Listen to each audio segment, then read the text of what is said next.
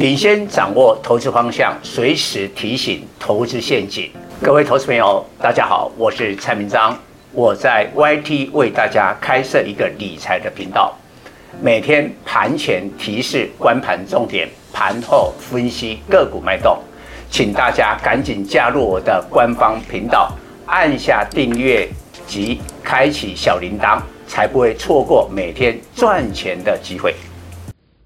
各位投资朋友，大家好，我是蔡明章。今天主题：全球钢价上涨，钢铁股农历年后发动库存回补行情。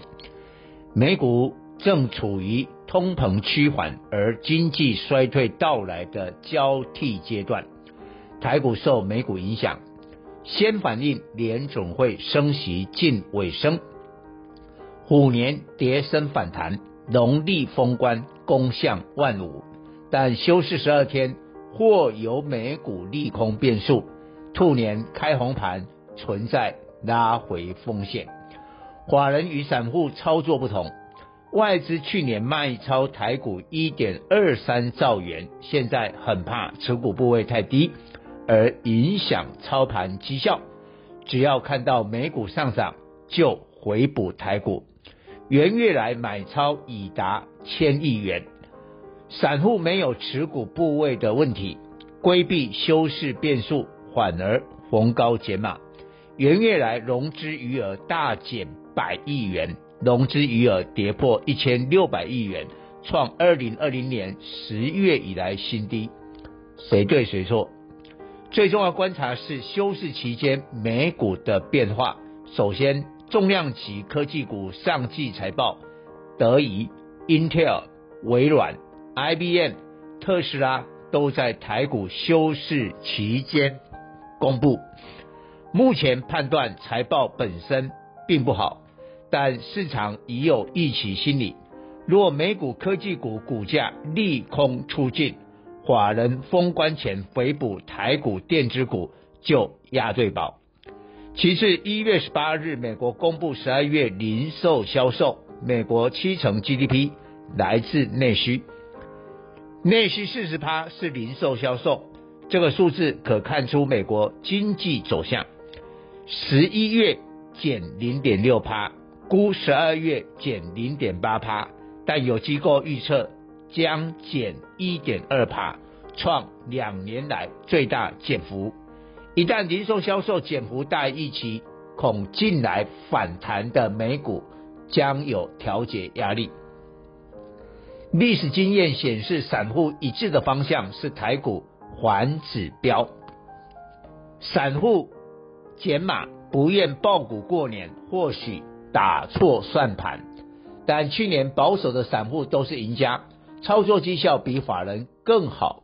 所以虎年结束走入兔年，不容易马上扭转散户的观望心态。除非用事实来证明散户错了。虎年自一八六一九跌到一二六二九点，反弹二分之一的位置一五六二四点。若兔年开红盘，大盘能够涨到一五六二四点，散户就会认输，融资余额才会止跌回升。台积电法说：“万家烤肉一家香。”台积电总裁魏哲家看淡二零二三年半导体，不含记忆体的半导体年减四趴，晶圆代工年减三趴，但台积电力拼维护成长。魏哲家预测一向精准，二零二二年一月法说预估二零二二年不含记忆体的半导体成长九趴，晶圆代工成长二十趴，台积电将成长逾三十趴。实际台积电营收从二零二一年的一点五八兆元到二零二二年的二点二六兆元，成长四十三趴，EPS 由二十三元成长到三十九元，成长七成。如果魏哲家预测再次应验，台积电晶圆代工全球市占五十六趴，台积电今年仍能实现正成长。岂不暗示其他晶圆代工二零二三年产值将衰退？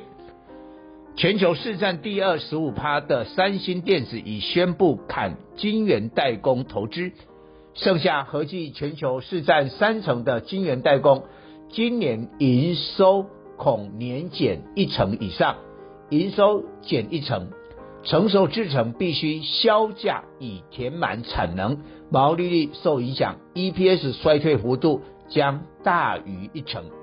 全球晶圆代工市占第七的力积电六七七零，去年前三季平均每季 EPS 一点八元，但第四季客户砍单，EPS 降至零点四八元，季减高达七成。预估今年第一季营收季减十五趴，拖累力积电因是记忆体市况不佳。过去晶圆代工景气向上，台积电话说。利多一定带动其他晶圆代工，但今年不一样。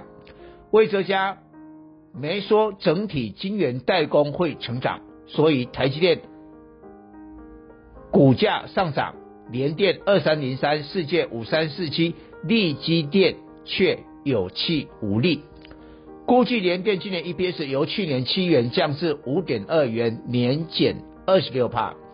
世界从九点二元降至五点二元，年减四十三趴；力积电由五点八元降至三点四元，年减四十一趴；而台积电去年 EPS 三十九点二元降至今年三十四元，仅年减十三趴，衰退幅度较少。国际法人若是要求手上有一定晶圆代工的超持股部位。当然，第一，当然优先买进台积电。去年外资卖超台积电一百零八万张，卖过头。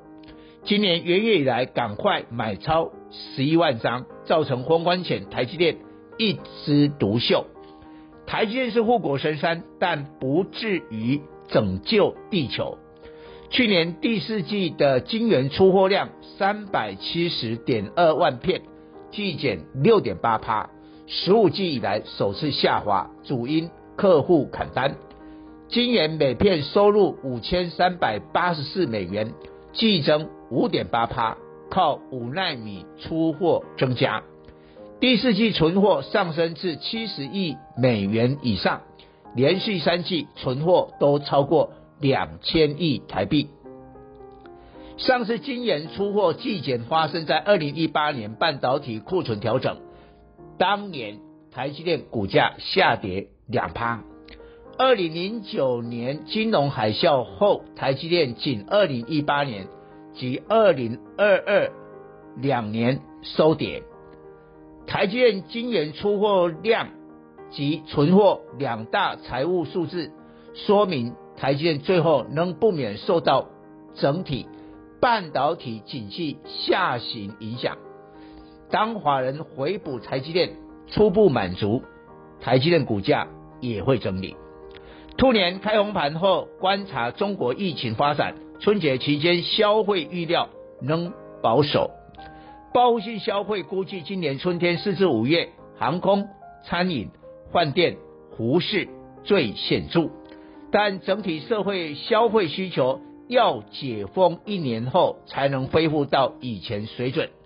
以 SARS 为例，二零零二年年底爆发，到二零零三年五月结束，整体社会消费衰退十趴。一年后，二零零四年五月回到疫情前水准，之后保持增长。把时间拉长到一年，二零零三年五月后，中国房地产。恢复元气齐涨，带动钢铁需求，所以长线最看好钢铁。全球钢价开始上涨，最具指标热压钢材，美国热压从二零二二年十一月低点已上涨每吨一百五十美元，达每吨八百美元，但较二零二一年天价一千九百美元仍有很大差距。全球主要钢铁股的底部都出现在去年十至十一月，但中国宝钢自底部来上涨三十趴，美国钢铁大涨七十五趴，欧洲安塞勒米塔尔涨六十三趴，南韩浦项钢铁 ADR 涨六十九趴，但台湾中钢二零零二仅涨十八趴，因为台股钢铁股资金一向被电子股排挤，涨势落后国际钢铁股。以上次大行情为例，二零二二年第四季全球钢价已开始上涨，继二零二一年年初宝钢至底部已涨五十趴，中钢才涨二十五趴，农历年后二月启动补涨，一口气涨一百零四趴，五月创四十六点七五元高价，中钢二月盘价每吨涨五百至一千元，较一月的五百元涨幅扩大。并且从冷压、冷热压扩散到镀锌、烤漆及电池钢片。中钢提醒中下游必须尽快回补库存，否则钢市涨势形成，将来赚不到钱。未来中期的半年库存回补，长期的一年消费需求是钢铁股基本面主要利多。以上报告。本公司与所推荐分析之个别有价证券无不当之财务利益关系。本节目资料仅供参考，投资人应独立判断、审慎评估并自负投资风险。